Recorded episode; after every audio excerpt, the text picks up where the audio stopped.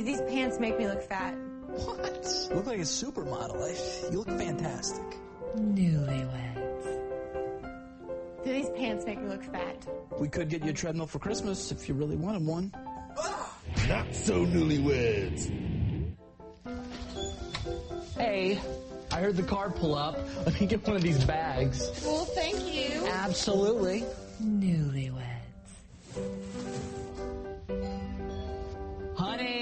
There's, there's somebody at the door. Not so newlyweds. You look really handsome tonight. It's only because I have to keep up with my beautiful wife. Newlyweds. You know, you could have at least not worn a hat. Or a pizza joint, not a rehearsal dinner. Not so newlyweds. Honey, that you missed your turn. Sorry, I'll turn around. No worries, we can be a little late. Newlyweds.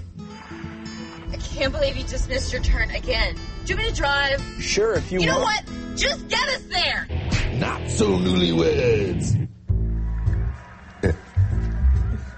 Excuse me. no worries. It's kind of cute. Newlyweds.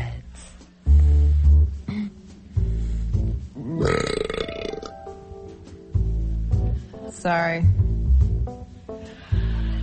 Not so newlyweds. Well, thanks, honey, for helping me with the dishes. The quicker we get done with this, the sooner I can eat your delicious cooking.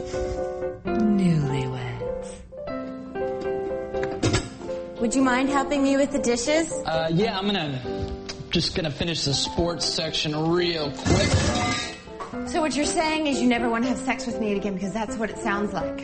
Not so newlyweds. We're weird and romantic when we start the relationship, and not too long afterwards, we become normal. Well, we started this whole series um, a few weeks ago with the words of Jesus when he said there are two very different roads that people are on. There's a hum. Can you work on that, Jeff? One road is the very wide road, and it says that most people, the majority of people, normal people are on the wide road, and the wide road leads to hell. It's the pathway to hell. And, and we talked about that there is a hell on earth where most people are. The majority of people are having a hell on earth because of choices that they've made. But there's also the logical destination of this wide pathway is hell. There's a real hell forever separated from God in a place called hell where there is burning, uh, where there's fire, there's weeping and wailing and gnashing of teeth. That's the logical, um, end of this road and it's where most normal people go is to hell. But we said that Jesus also talked about this little narrow road and only weird people, only the few. For our purposes, we're calling it the weird because weird is not normal. Only the weird people are on this road and this road leads to life. And, and many of you over the last few weeks, you said, I don't want to be normal anymore. I want to be weird because weird is not only the best way to live, weird is the only way to die. I've been to a lot of funerals lately. I've done several funerals lately. And I'm telling you, weird, the way Jesus said to die, weird is the only way that you want to die. Um, if, if what he said was true. So today we're going to take this whole weird thing and we're going to apply it to desires. Because what is normal when it comes to our desires? It's just to give in to our natural desires. And so we're going to apply our overarching theme. We said if you want what normal people have, you do what? What normal people do. If you want what few people have, you have to do what? What few people do. Three people have been here the whole series and I appreciate that. Maybe the rest of you will catch on. Let's try it again. If you want what normal people have, you do. If you want what few people have, you do. There we go.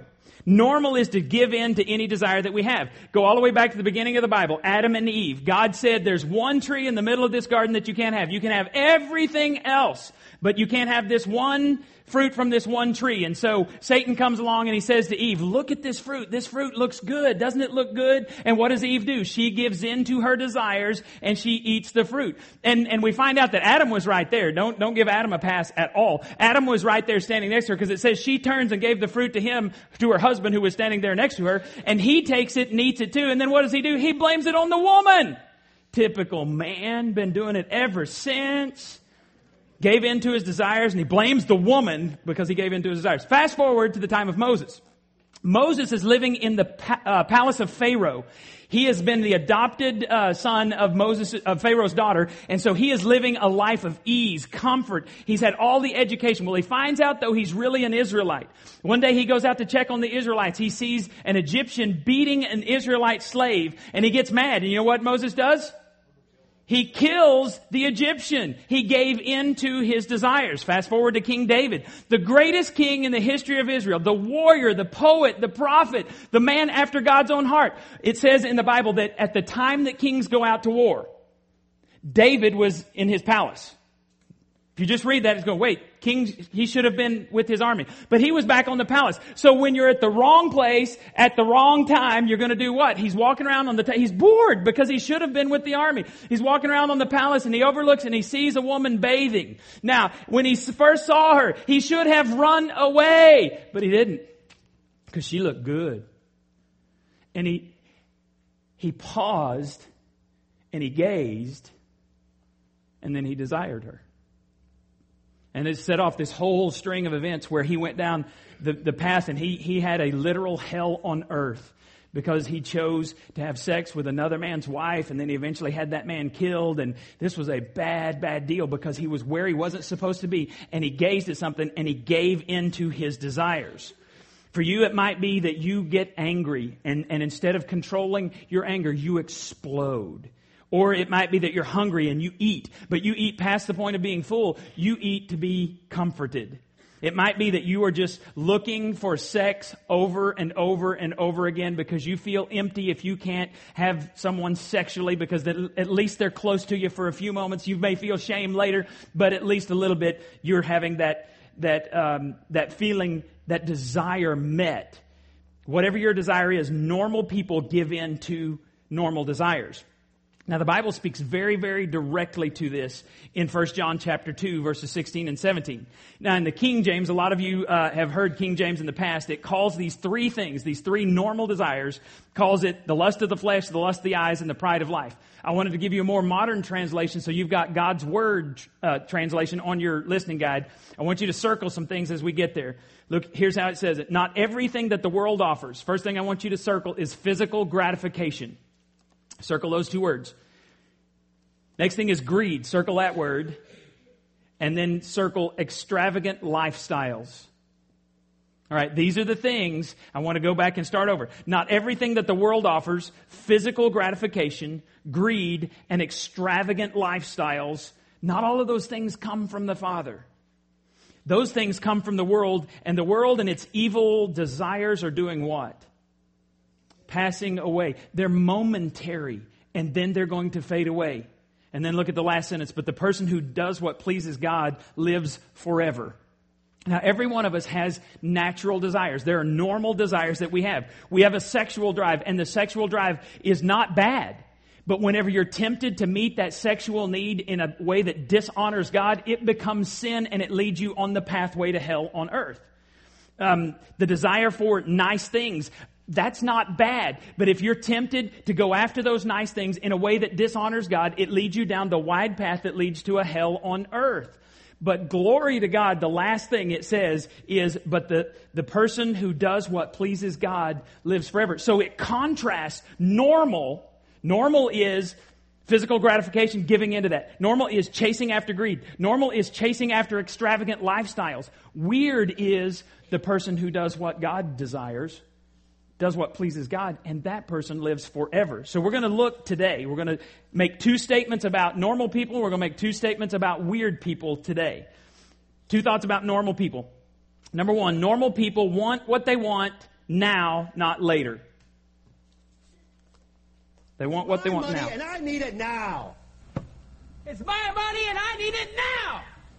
It's my money and I need it now. It's my money, and I need it now. It's my money and I need it now. It's your. We live in a generation that wants it now, right? Y'all all knew that commercial. Y'all all started giggling because you remembered it. J.G. Wentworth commercial. It's yours and you should be able to do what you want with it right now. Now, this is exactly how normal people feel about all their desires. One of the best examples of this is of the prodigal son in the Bible. And we're going to spend, in February, we're going to spend three weeks on the prodigal son. Um, we're going to look at the, the, the younger son, the older son, and the father in three consecutive weeks. Going to do something totally different. When you come in here, uh, we're going to have tables all over the place, and you're going to go to a table, and we're going to have some video. We're going to do some discussion at tables, but we're going to take apart the prodigal son, the story, over three weeks, and hopefully you'll walk out of here with a new understanding of which person you are in that story and which person you desperately need to run towards in that story. But in this story, the younger son comes to his dad and he says, it's my money and I need it now. And, and his dad's like, well, yes, it is your money, but when do you want it? And he says, now. Because see, in that culture, it was, it was logical for the younger son to think, well, I'm going to get some inheritance. But what was not logical was he didn't want to wait till his father died. So really, in that culture, when he comes and asks for his money, he, he was slapping his father in the face and saying, I wish you were dead, but since you're not dying fast enough, give me my money now. And this attitude is everywhere. Normal people give in to their desires. I want what I want and I want it now. Could be a guy and a girl and they're snuggling and, and the Bible says there's a certain type of snuggling that is supposed to be reserved for marriage. But they say, oh man, I want it now. Could be the person who has some ice cream and it's in their refrigerator and their ice cream's for dessert, but they want it now. And so they go eat the whole half gallon and then after that they go get the reserve half gallon of cookies of cream that's in the other freezer and they eat it now because I want it now. Some of y'all laughing. Could be the person who's mad at their boss and they, their boss hurts their feelings or does something and, and doesn't acknowledge them. And so they type out that angry email and they punch send and they send it now and they get fired later. But they send it now because they were going to prove their point while they were angry. And that's what normal people do. I want what I want now when it comes to my desires. Second thing about normal people. They'll often trade the ultimate for the immediate. This is big. You don't ever see normal people paying attention to this. The greatness of the future for the immediacy of now. The story that illustrates this best in the Bible is the story of Esau and Jacob. These are twin brothers. Esau was the older brother, and he was a man's man.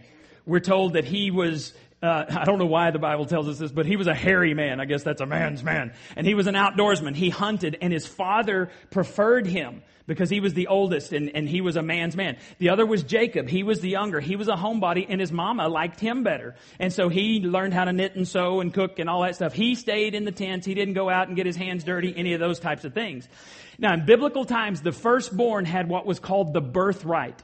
And the birthright was a huge advantage. And, and simply because you're the firstborn, you got the birthright. What it meant was when your father died, you got twice the inheritance of any of the other heirs. If there's only two of you, you get twice what the other guy gets. If there's many of them, you get twice as much as however much everybody else gets. And when your father dies, you become like the executor of the estate or you become the judge of the family. This is a huge, huge deal. Esau was born just a couple of minutes before Jacob. Esau had the birthright. Jacob was very jealous of the birthright. Now, I want you to imagine this story that I'm about to read you, and, and it's on your, I think you have it on your listening guide, Genesis 25, 29. It's where we're starting. Picture this in your mind. One day when Jacob was cooking some stew, there you go, homebody, he was cooking. Esau arrived home from the wilderness exhausted and hungry. Esau had been out doing men stuff. He was hungry. He was famished. Esau said to Jacob, I'm starved. Now you really got to put some drama in this. You really got to put some immediacy in this. I'm starved. And you'll understand why in a second. Give me some of that red stew. What's funny is later, um, Esau is named Edom, which means red, and it comes from this story. And so his nickname was red, not because he was red, had red hair and all that stuff. His nickname was red because he sold everything for some red stew. It's not a good nickname. That one wasn't. So he says, all right, now Jacob had to have been thinking about this previously because he's cooking some stew. He didn't just on the spot. He was a smart guy. He was shrewd. He was a deceiver, but he didn't come up with this on the spot. I think he'd been thinking about this for years. So he says, all right, Joseph replied, or Jacob replied, but trade me your rights as the firstborn son. Trade me your birthright. Look, I'm dying of starvation, said Esau. What good is my birthright to me now? Jacob said, first you must swear it. Swear that your birthright is mine. So Esau swore an oath, thereby selling all his rights as the firstborn to his brother Jacob. Do you see the drama? Do you think he was really dying of hunger? He could have lived off his own fat for at least 30 minutes, maybe three hours, a few days. I mean, come on. He was not dying of starvation. I don't know, I don't know what the situation was, but have you ever been so hungry that you thought you were going to faint? I love those Snickers commercials, you know, because you're not you when you're hungry. You're kind of a diva when you're hungry. Esau was a diva. If he just had a Snickers, he would still have his birthright. I mean, come on. Esau says, I'm starving, I'm dying. And then he asks one of the dumbest questions in all of the Bible. He says, If I'm dying, what good is the birthright? I mean, just total drama. I'm so hungry. I've got this need. I need that bowl of stew. What good is the birthright to me? And we think, how could somebody be so stupid, so short sighted, so foolish? Because what did he do? He traded his birthright for a lousy bowl of stew. That's the next thing he does in the story. And we look at it, we go, who could be that dumb? Only an idiot would trade the birthright for a bowl of stew. And the truth is, normal people do it every day. They trade the ultimate for the immediate. I bet you know somebody who derailed their life with a desire that went unchecked and unmanaged. And what they do, they destroyed their lives. They did something stupid. They locked in for a moment and, and that stew looked so good.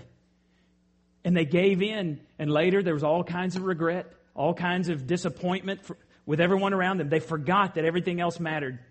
But at that moment, that bowl of stew looked so good that they traded everything for it. Could be the young girl who, who likes clothes and she goes out and she gets credit card and she wants a belt that matches her hair clip, that matches her shoes. And before she knows it, she has $32,000 of consumer debt. Now, consumer debt is you don't know where it went and it's also stuff that goes down in value. It's not like your house. Your house generally appreciates in value over time. But consumer debt, that's that stuff that, that's like paying for a meal on your credit card and then paying the, the minimum monthly payment. And so it takes you eight years to pay off one meal that you had. That's consumer debt. And, and she says, Oh, my clothes make me feel good. And then she looks up and she goes, How did I get $32,000 of debt? And the, and the simple answer is, she did it one bowl of stew at a time. It looked good. And, and for just a moment, she had to have it. So just put it on plastic because plastic doesn't hurt at all. Could be the man who really loves his wife, loves his children, loves God. But in a moment when he's on the computer and he's about to click and go one way, he looks at something and he has this choice to make. Is this bowl of stew more important than what he really does love his wife. He really does love his family. He really does love God. But if he clicks on that and he goes this direction, he's going to start looking at something that all it does is feed his lust. All it does is make him desire more and more of what's sinful, and it takes him farther from his family and farther from his God. He trades everything for a lousy bowl of stew, a stupid bowl of stew. He trades the ultimate for the immediate. Could be the young girl who really wants a godly husband and she really wants to be loved and she starts dating this guy and he's a pretty good guy. And this guy says, I love you. And she says, I love you too. And he says, Well, you know, if you love me, you won't withhold anything from me. If you really love me, you'll, you'll show me. And she doesn't want to because she really wants to please God. But in that moment, she looks at that bowl of stew and she says, I want to be loved. I need somebody to love me, and I, I'm afraid I'll lose him if I don't. And so she gives in for a stupid bowl of stew. She gives it all. She trades the ultimate for the immediate because she focuses in on that bowl of stew. Men that love their families, they want to be providers for their families. They say, I'm going to, I'm going to give my kids what I couldn't have. And so they lock in on becoming a better and better provider. And they, they work their way up and they make more money and they buy nicer houses and nicer cars and they give their kids more and more and more. And then all of a sudden they wake up one day and their kids are in their mid 30s um, and they don't even know their kids and their kids don't even know them. And in a moment of clarity, a man in his 50s or 60s will go, How could I have been so dumb? I traded a relationship, the ultimate with my children, for a lousy bowl of stew. Normal people do it every day. We trade the ultimate for the immediate. Who would be that dumb? You and I do it. And so I got a question for you. What's your bowl? We all have natural desires that if we leave them unchecked, they will lead us down a pathway that leads to some type of hell on earth. We all have a bowl, so I want to know what's in your bowl. What are your desires that you know they come up? They may not be there right now, but they're going to be there. They may be there later today. They may be there tomorrow. You know they're going to come up. What is your bowl that you will trade everything for just a few moments to satisfy that immediate desire? And you'll give everything up because that's what normal people do. Normal people want what they want. They want it now and normal people um, will trade the ultimate for the immediate. Now let's look at weird people. Weird people are very, very different. Weird people know that later is often better than now. Weird people are willing to give up something they want now for something they want more later. There's power in waiting and doing things God's way, and only weird people ever discover that power. So you trade the immediate for the ultimate. You do just the opposite of what normal people do. Proverbs 16:32, this is an awesome verse. It says, "Better to be patient than powerful." Better to have self-control than to conquer a city. Now you gotta understand, this proverb is written in a time when to be a warrior was the ultimate. To be a good warrior and to lead men into battle was incredible. To be a warrior who stormed a city and took the city, you were a hero in that land. And look what the writer of Proverbs says. It's better to have self-control than to conquer a city. It's better to conquer your own desires, God says, than to conquer a whole city. Financially, what's, what's normal? Broke, debt, right? Weird people say it's better to save, pay cash, do things later. Weird people aren't in debt. God says, it's not that I don't want you to have good things. It's not that I don't want you to have sex and have incredible sex for the rest of your life. He says, I want you to do it my way. He said, I just don't want you to sell your birthright for a lousy bowl of stew. Get it later instead of now. And God says, if you'll do things His way, He'll do some incredible things in your life.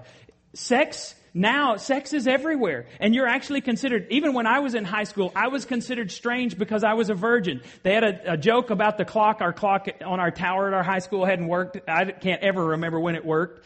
And they said, when a virgin graduated from Borger High School, then the clock would start working again. That was the joke. And so even back then in the 80s, it was weird to be a virgin and I wanted to be a virgin and I wanted to marry a virgin. So Janie and I waited. And when we were dating, we knew that God said it would be better if we waited. Now, now don't get me wrong. My wife is beautiful. She's hot. Those blue eyes, my brother, first time he met my wife, he goes, dude, I bet you fell into those blue eyes and never came out. And I said, yeah. And so we kissed and we hugged and the motor would be running and, and I wanted her sexually, but I knew God said if I would wait, it would be better. So we waited. And, and on our honeymoon, um, our honeymoon is special to me, not because of the sex, because honestly, we didn't know what was going on. We didn't have a clue sexually. The coolest thing to me was that on my honeymoon, it was obvious that my wife had never had sex with another man. It was obvious that I had never had sex with another woman. What, what is incredible is that this bonded us together 21 years, this year, 21 years of marriage and things are smoking and hotter now than they were then because we did it right. It is the ultimate and it's what God desires for marriage, but you gotta put it off till later and do things God's way and then God pours out His blessings upon you.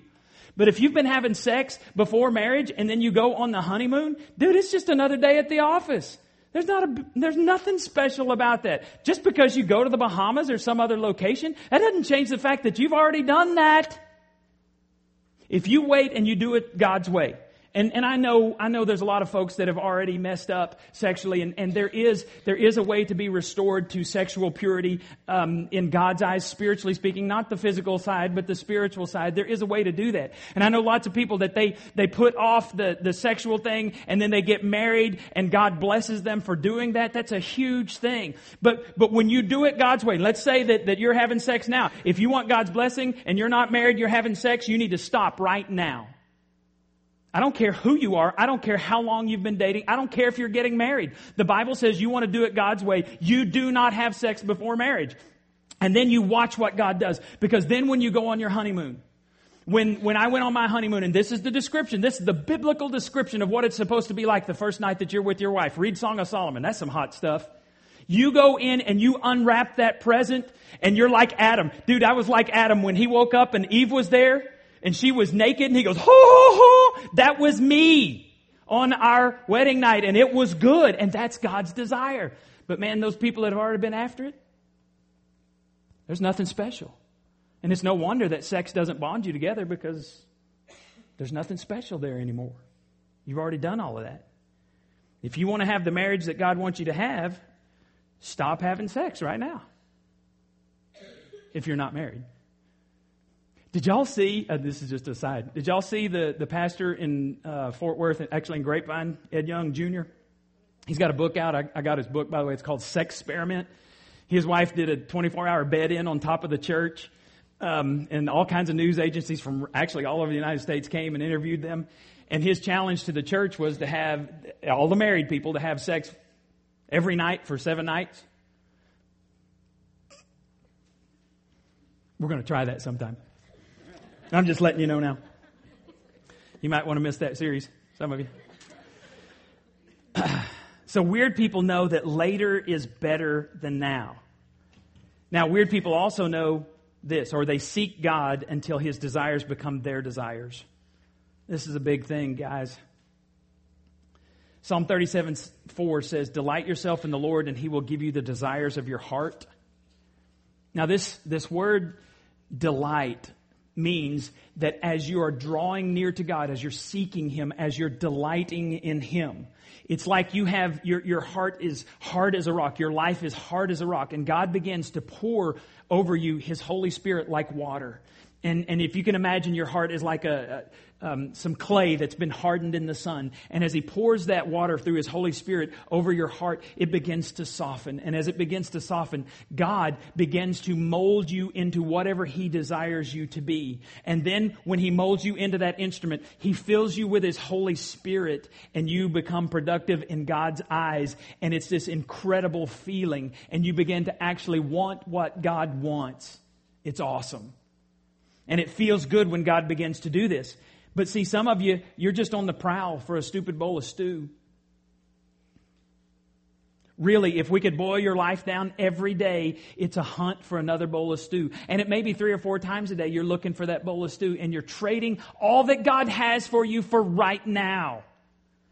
And I'm just going to tell you it's not worth it. I've seen people do things God's way and I've seen people do things not God's way, and guess which way works? I've quoted this before and, and I'll just say it again.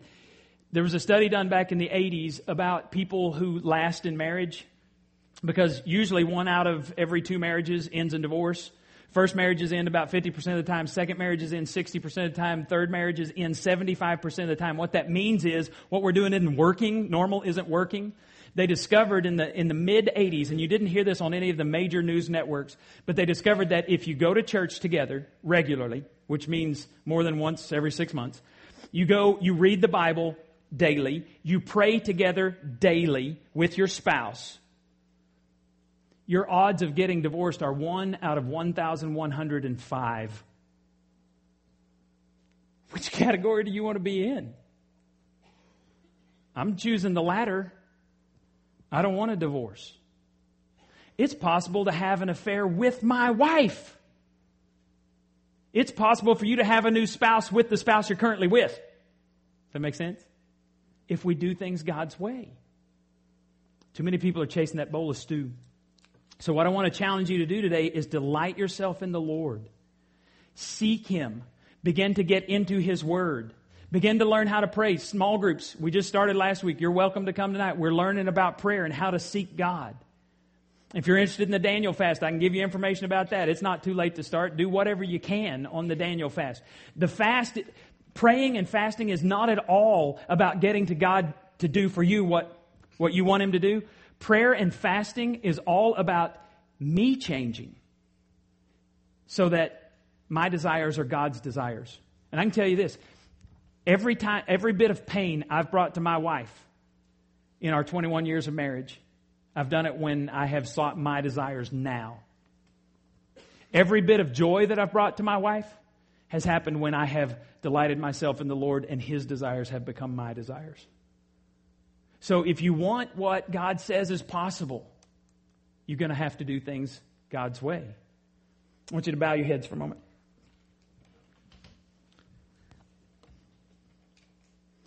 I'm going to pray for us, and then, then I want you just to keep your heads bowed because I'm going to ask you a series of questions. And I want you to be real, real honest with me today. But first, let's pray.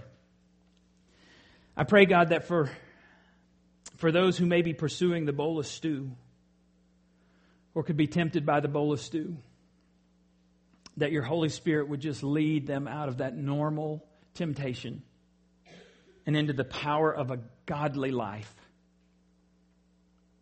I pray for those who are just running around chasing a bowl of stew. They're even eating the stew right now. I pray that your spirit would set them free.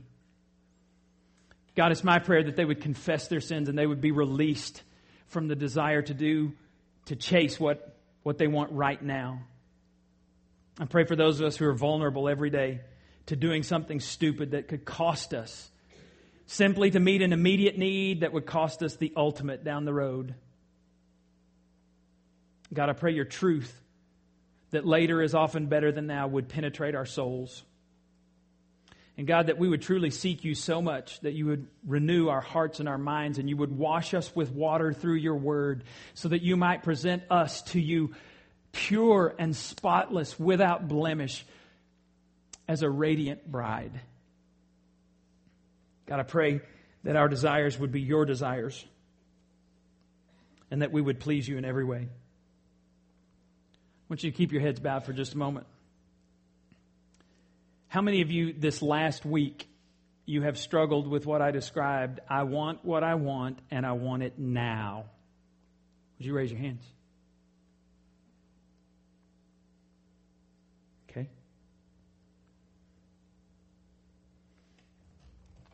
How many of you in this last week or this last month you've traded the ultimate in order to meet an immediate need? Did you raise your hands? A lot of confession going on. How many of you know that delayed gratification, meaning later is often better than that, you know the concept of delayed gratification? Let me see your hands. All right, put them down. Even though we know the concept, almost everybody raised their hand that they know the concept. We forget because we focus on the bowl of stew. So, again, if you want what normal people have, keep doing what you've been doing. But if you want this abundant life that Jesus said is possible, then it's time to do things differently.